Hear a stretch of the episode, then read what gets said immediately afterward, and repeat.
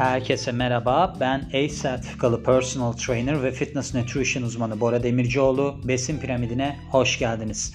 Bu bölümümüzde salmonella besin zehirlenmesinden bahsedeceğim size.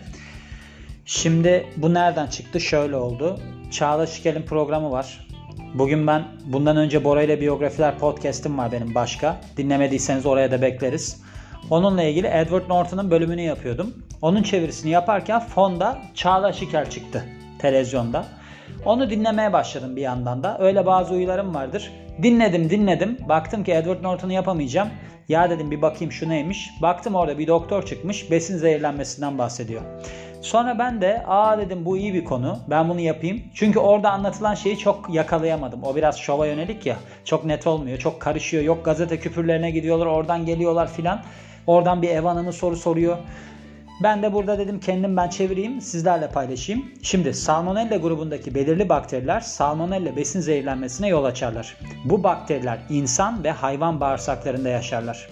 Enfekte dışkı ile kontamine olmuş yani kontamine olmuş Türkçesi de galiba bilmiyorum. Enfekte olmuş mu diyeyim ne diyeyim.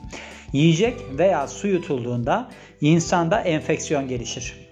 Gastrointestinal salmonella enfeksiyonu genelde ince bağırsağı etkiler. Salmonella entre, enterokoliti olarak da bilinir. Enterokolitin ne olduğunu şimdi açıklayacağım size. Ben de bilmiyordum. Gıda zehirlenmesinin en yaygın türlerinden biridir. Enterokolit kalın ve ince bağırsağın iltihaplanması demekmiş. Şu, şimdi ben bu enterokolit kısmına nereden geldim? Belirtiler arasında kanlı dışkı yazıyordu. Ben de ne alaka kanlı dışkı? Buradan geliyor. Amerika'da her yıl 19 bin, 19 bin civarı kişi salmonella gıda zehirlenmesi sebebiyle hastanelik olmaktadır. Çünkü neden? Healthline'dan çeviriyorum. Orada Amerika'dan bahsediyor. Türkiye'den bahsetmiyor. Çünkü yabancı bir site. 20 yaş altı kişiler arasında çok yaygındır. Ayrıca yaz aylarında daha fazla görülür. Çünkü salmonella bakterisi sıcak havada daha iyi büyür. Salmonella besin zehirlenmesine ne sebep olur? Belirli salmonella bakteri türleriyle kontamine olmuş yiyecekler yemek ya da sıvı içmekle salmonella besin zehirlenmesine sebeptir. Saçma sapan da bir cümle oldu. Yani bu bakteriyle kontamine olmuş eğer bir şey yerseniz ya da içerseniz bu size geçebilir. İnsanlar genelde çiğ besin yemek ve başkaları tarafından hazırlanmış besin tüketmek sebebiyle enfekte olurlar.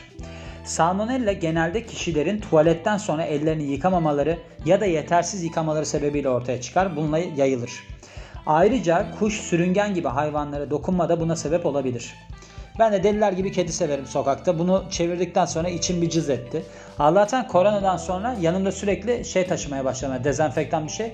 Seviyorum kediyi, elimi yıkıyorum. Pişirme veya pastörize etme salmonella bakterisini öldürür. Şimdi bu pastörize etme zannedersen süt için de aynı sıcaklıktır. 71.7 derece bu. Yani o 72 derece yani kaynatırsanız sorun çıkmaz diye düşünüyorum. O yüzden ben yaz aylarında şeye karar verdim. Tavuğu kaynatacağım, haşlayacağım. Zaten öyle yapıyordum bu arada. Yani eğer ki çiğ, az pişmiş ya da pastörize olmamış besinler tüketirseniz anlayın ki risk altındasınızdır. Salmonella besin zehirlenmesinin genel sebepleri nelerdir? 1. Az pişmiş tavuk, hindi ya da diğer kümes hayvanları. 2. Az pişmiş yumurta. 3. Pastörize olmamış süt veya meyve suyu. 4. Kontamine çiğ meyve, sebze ya da kuru yemiş. Bakın ben bunu da çok yapardım. Böyle bir hatta onu ben şeye yorardım işte besinlerin üzerine sıkılan ilaçlar böyle silince geçer. Daha önceden bir bölümde de söyledim hatta organik ürün organik olmayan ürünler bölümünde. Hiç aklıma bu gelmemişti. Gider bir tane hayvan üstüne yapar bunların toprağının. Ondan sonra orada karışır marışır ben de güzelce yerim sonra da zehirlenirim. Başka faktörler de riski artırabilir. Bunlar arasında aile bireylerinden birinde salmonella besin zehirlenmesi olması. 2. Sürüngen veya kuşa sahip olma. Salmonella taşıyıcısı bunlar.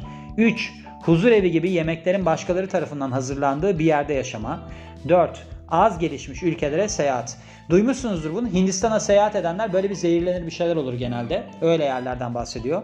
Eğer bağışıklık sisteminiz zayıfsa salmonella ile enfekte olmuş, olma şansınız diğer kişilere göre de daha yüksektir. Salmonella besin zehirlenmesinin belirtileri neler? Bir kere belirtileri çok hızlı ortaya çıkıyor diğerlerine gö- göre bakarsak. 8 ile 72 saat içerisinde görülüyor. Belirtiler çok şiddetli ve 48 saate kadar sürebiliyor. Akut seviye belirtileri yani başladığı anda çıkan belirtiler. Mide ağrısı, kramp, hassasiyet, titreme, ishal, ateş, kas ağrısı, bulantı, kusma, kuru ağız, koyu renk, azalan idrar gibi dehidrasyon belirtileri ve kanlı dışkı. İshal sebepli dehidrasyon özellikle çocuk ve bebeklerde çok ciddi olabilir. Çünkü bir günde bu küçük bireyler, yaşı küçük olan bireyler çok fazla susuz kalarak hatta ölebilir bile. Salmonella besin zehirlenmesinin teşhis edilmesi. Doktor fiziksel muayene, muayene ile bunu anlayabiliyor. Karın bölgesinde hassasiyet var mı? Ciltte kızarıklık var mı? diye bakabiliyor. Eğer ki bu kızarıklığa yüksek ateş eşlik ediyorsa buna tifo ateşi deniliyor. Bu da çok ciddi bir durum. Kan ve dışkı kültürüyle de daha net bir sonuç alınabiliyor. Tedavisine bakarsak Ana tedavi ishalle kaybedilen sıvı ve elektroliti yerine koymak. Beslenmede sadece kolay sindirilir besinlere yer vermek. Muz, pirinç, elma püresi, kızarmış ekmek iyi alternatifler. Neden bunlar iyi alternatifler? Gördüğünüz gibi sadece karbonhidrat bunlar aslında. Neden? Çünkü karbonhidrat suyu çeker. Yapısında öyle bir şey var. Yani yapıda 1 gram karbonhidrat 3 gram su çekiyor. O yüzden bu fazla suyu alır. Süt ürünlerinden uzak durma ve bolca dinlenme çok önemli. Eğer mide bulantısı sebebiyle bir şey içemiyorsanız hani için diyoruz ya sıvı elektrolit falan filan o zaman serum alacaksınız. Yapacak bir şey yok. Şimdi tipik olarak antibiyotik ve ilaç önerilmiyor bunda. Çünkü bu şeyi uzatıyor. Carrier state durumu yani taşıyıcı durumu uzatıyor. Şöyle bir şey var. Diyelim ki siz böyle salmonella bakterisi aldınız, zehirlendiniz yani. Sağlıklı kişilerde bu 2-7 gün sonra geçiyor ama vücutta daha uzun süre kalabiliyor. Yani bu carrier state dediği durum daha uzayabiliyor antibiyotikle beraber. Yani siz bunu mesela attıktan sonra vücudunuzda işe geri döneceksiniz. Bir besin işindesiniz. Zaten orada bu ishal bittikten sonra bile gelmeyin deniliyor. Yani en az 20, 48 saat deniliyor da siz bir de antibiyotik aldınız diyelim 10-15 gün sürüyor. Başkasını zehirlersiniz aklınızda bulunsun. Yani belirti olmasa bile başkalarına bulaşabilir. Peki bunu nasıl önleriz? Yiyecekleri önerilen sıcaklıkta pişirme ve kalanını hemen dondurma. Yüksek riskli yiyecek hazırlamadan önce ve sonra tezgahı temizleme. Çünkü orada mesela siz hazırlarsınız, tavuğu hazırlarsınız. Tavuğu hazırladıktan sonra oraya koyarsınız, kesersiniz. Sonra gidersiniz üstüne meyve kesersiniz. Bu sefer ne olur? O piştikten sonra salmonellası pasifize olur yani ölür ama sizin diğer besinlere geçmiş olur. Özellikle yumurta veya kümes hayvanlarını tutarken ellerinizi iyice yıkama. Çiğ ve pişmiş ürünler için ayrı kap kullanma. Yani aynı aynı kabı kullanmayın. Yiyecekleri pişirmeden önce buzdolabında saklama. Bir sürüngen veya kuşunuz varsa tutarken eldivenle tutma veya dokunduktan sonra ellerinizi iyice yıkama önerilen bunu önlemek için tavsiyeler aklınızda bulunsun diyorum ve bu bölümün de sonuna geliyorum. Ben Bora Demircioğlu. Beni dinlediğiniz için çok teşekkür ederim. Yeni bir bölümde görüşmek üzere. Hoşçakalın.